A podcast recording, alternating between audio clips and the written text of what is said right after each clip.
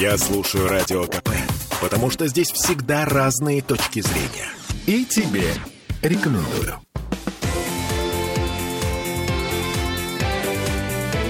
Картина недели. Всем привет, это Петербург, Петербургская студия радио «Комсомольская правда». Я Дмитрий Делинский. Я Ольга Маркина. Ректор гуманитарного университета профсоюзов Александр Записоцкий. Вместе с нами Александр Сергеевич. Здравствуйте. Здравствуйте. На троих подводим информационные итоги выходящей недели. В первой четверти этого часа давайте говорить о том, чем жил Петербург последние семь дней. Путина просят прийти на помощь в уборке снега. А это господин Краско написал письмо в Кремле, и Песков э, ну, уже отреагировал, сказал, что мы письма пока не получали, но, конечно, понимаем, что ситуация... Вот, но а, со всеми проблемами с уборкой снега обращайтесь к, к вашему губернатору. Ха-ха-ха. Кстати, уже есть первые пострадавшие от сосулек в травмпунктах, столпотворения поскользнувшихся, ну, как, собственно, и опять. Мы с вами уже неоднократно, Александр Сергеевич, говорили по поводу того, чем провинился наш город. Э, позиция не изменилась, да? Я думаю, что она реально и не изменится. Изменить ее очень сложно, потому что вопрос номер один – это вопрос климата. Я этим интересовался специально, вот когда в адрес Беглова посыпались многочисленные упреки, что он не слизывает сосульки с крыш наших домов. А как же холодный чердак? Э, Еще Валентина Матвиенко э, У столкнулась нее с этой это все проблемой. было. А Она э, заплатила за это своим постом, если вы помните. Да, в общем, она за этим постом не платила. Ей было пора переходить на другую работу. Был очень невысокий рейтинг, причем, на мой взгляд, незаслуженно невысокий. Это, ну, в общем, было стечение Не зато мы любим Валентину Ивановну. Потому что сосули, ну, это так, ну, вот неприятность была. А так мы ее любили за харизму, за то, за все. Да. За многое любили, рейтинг был низкий, и пора было уходить. Давайте вернемся к э, Да, Беглову что- и сосулькам. Что касается нынешним. Беглова, давайте мы вспомним все-таки, что у нас огромная разница в температурных режимах, в климате с двух сторон города. Одна сторона это южная, другая сторона северная. Вот на юге у нас э, как бы среднерусский климат, а на севере города у нас скандинавский климат. Это такая, по сути дела, климатическая термопара для больших городов, она уникальная. У нас в мире нет города, который жил бы в таких условиях. В результате, когда облачка ходят по небу вместе с массами воздуха, город проходит через ноль так часто, как не проходит, наверное, опять-таки ни один крупный город мира. Поэтому то оттепель все течет, то это все замерзает. Плюс к этому действительно, как совершенно правильно отмечают, крыши у нас сделаны по скверным технологиям, без теплозащиты, когда значит, из- изнутри выходит много тепла, подтаивает снег из-за этого усиленно. И эти крыши мы в ближайшие 20 лет по всему городу не переделаем. Технологии Я- «Холодный чердак» планировались очень давно, и до сих пор мы не знаем их судьбы. М, Точнее, погоди, судя по погодите, всему, знаем. Жилищный комитет еще в этом году говорил, что программа переделки по холодному чердаку, она уже, в общем-то, завершена. То есть все. Где А, результаты? Ам, Я да. хочу спросить. А, Нет результатов. Ну и, наконец, э, может быть, самое существенное, это у нас дома на 70% в нашем городе управляются управляющими компаниями. Так. Это капитализм. Управляющие компании все время стимулируют за очень приличные деньги. Вот по некоторым опубликованным данным, по оценкам экспертов, только в последнюю неделю порядка 30 миллионов э, рублей впрыснуто на антибегловскую пропаганду, чтобы разъяснить гражданам, что виноват город, виноват Беглов и так далее.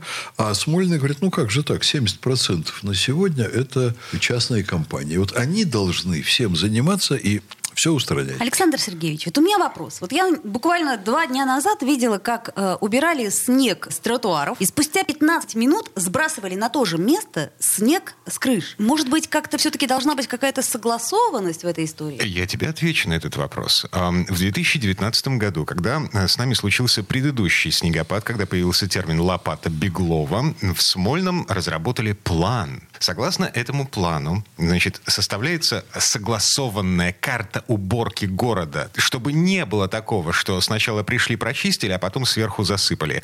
Не работает. А почему не работает? Наверное, это ж- потому что как-то вот управления центрального нет. Ну, в общем-то, опять-таки, если бы у нас была китайская система организации жизни государства и общества, Так, так, так, так. все было бы в порядке. Расстрелы и отрубание рук. Да нет, они не расстреливают из-за снега, у них просто снег убирают, потому что знают, что так нужно. Потому что знаешь, что расстреляют. Так кого надо расстреливать-то в данном случае? Или что, что надо делать? Значит, слово расстреливать, Хорошо, не наверное, расстреливать. вполне уместное. Наказывать так, чтобы неповадно было другим. Надо наказывать управляющие компании. Сейчас возбуждаются там и уголовные дела, и административные, и прочие дела. Ну и чиновникам надо, конечно, мобилизовываться пораньше и получше. Это очевидно. Каждый раз не знают, что будет зима. Но мы снова утыкаемся в понятие отрицательный отбор. Это когда на, на работу принимают не те, кто хорош в своем деле, а тех, кто лоялен, тех, кто удобен. Угу.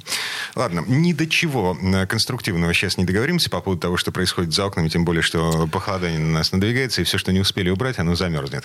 Тут еще одна, э, один симптом нашего времени. В Петербурге начали не пускать на работу тех, кто не привился, людей без QR-кодов. А мы что, ожидали чего-то другого, Дмитрий? Да, предупреждали заранее о том, что с 15 декабря э, значит, вступит в силу постановление Роспотребнадзора, подтвержденное Трудовым кодексом, Трудовой инспекцией, все дела. Значит, первая ласточка, эм, если не изменяет память, Адмиралтейские верфи. Там, значит, рабочие уперлись в проходную, на которой выяснилось, что их пропуска аннулированы из-за того, что у них нет QR-кодов.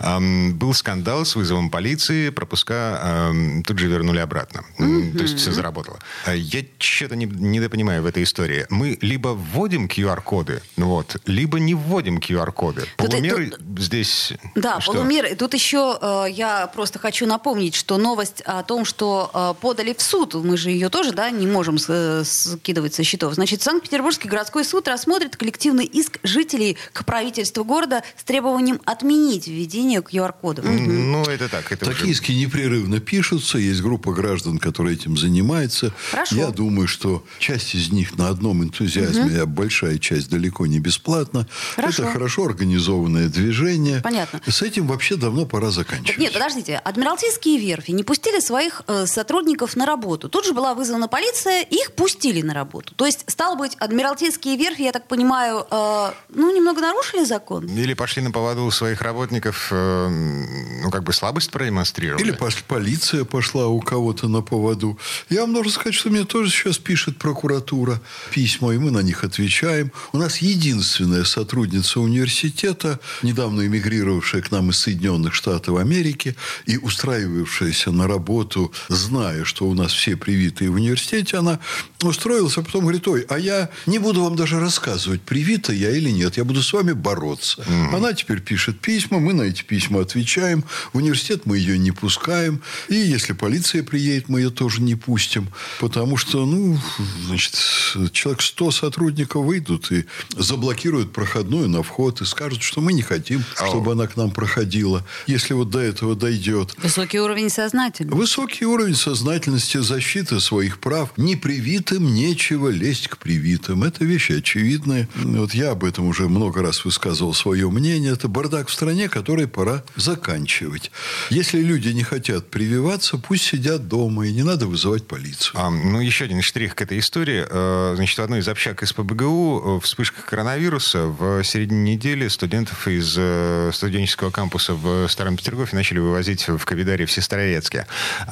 Студентов не прививает, потому что детская юношеская вакцина у нас еще, ну, как бы она вроде как лицензирована. Не менее 18 лет. В январе по говоря, у меня вот, это, вот эта новость, она вызывает сложные чувства. Я не могу сказать, что недоверие, но, в общем-то, в вузах уже к Новому году практически нет людей, не достигших 18-летнего возраста. Это единицы. Но почему? Многие же закончили школу в 16 лет. Да нет, я вас умоляю.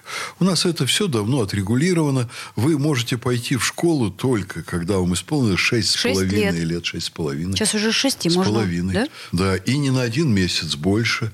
Вот. И поэтому, когда вы заканчиваете школу, плюс значит, 11 лет, это считайте там 17,5, правильно я подсчитываю. А дальше сентябрь, октябрь, ноябрь, там декабрь, и, и все оно уже. Поэтому это что-то странное. Ну, то есть безответственные студенты, которые не прививались, ну, по каким-то там День причинам. совершеннолетия. Э, я думаю, что в ряде вузов студенты понимают свободу вот так, как свободу не прививаться и разгуливать при этом в вузах среди привитых. Эм, Есть такие вузы. Гуманитарный университет профсоюзов не относится к таким вузам? Не относится. У нас все привиты, кому положено. Угу. Так, ну и в качестве точки э, в этой четверти часа, э, значит, Госдума все-таки приняла в первом чтении федеральный закон о QR-кодах. QR-кодов на транспорте не будет, просто потому что этот законопроект сняли с рассмотрения. А QR-коды в общественных местах местах, как и предполагалось. По тому же самому принципу, который мы обсуждали там еще пару месяцев назад. Доступ во все общественные места, за исключением аптек, продуктовых магазинов и магазинов с товарами первой необходимости, только по QR-кодам, э, с прививкой или с естественным иммунитетом, или по медотводу. До 1 февраля людей без QR-кодов будут пускать по отрицательному ПЦР-тесту, а после 1 февраля все, даже отрицательный ПЦР-тест не поможет, только QR-код. Я вам скажу, что я лично поддерживаю самые жесткие меры по этой части.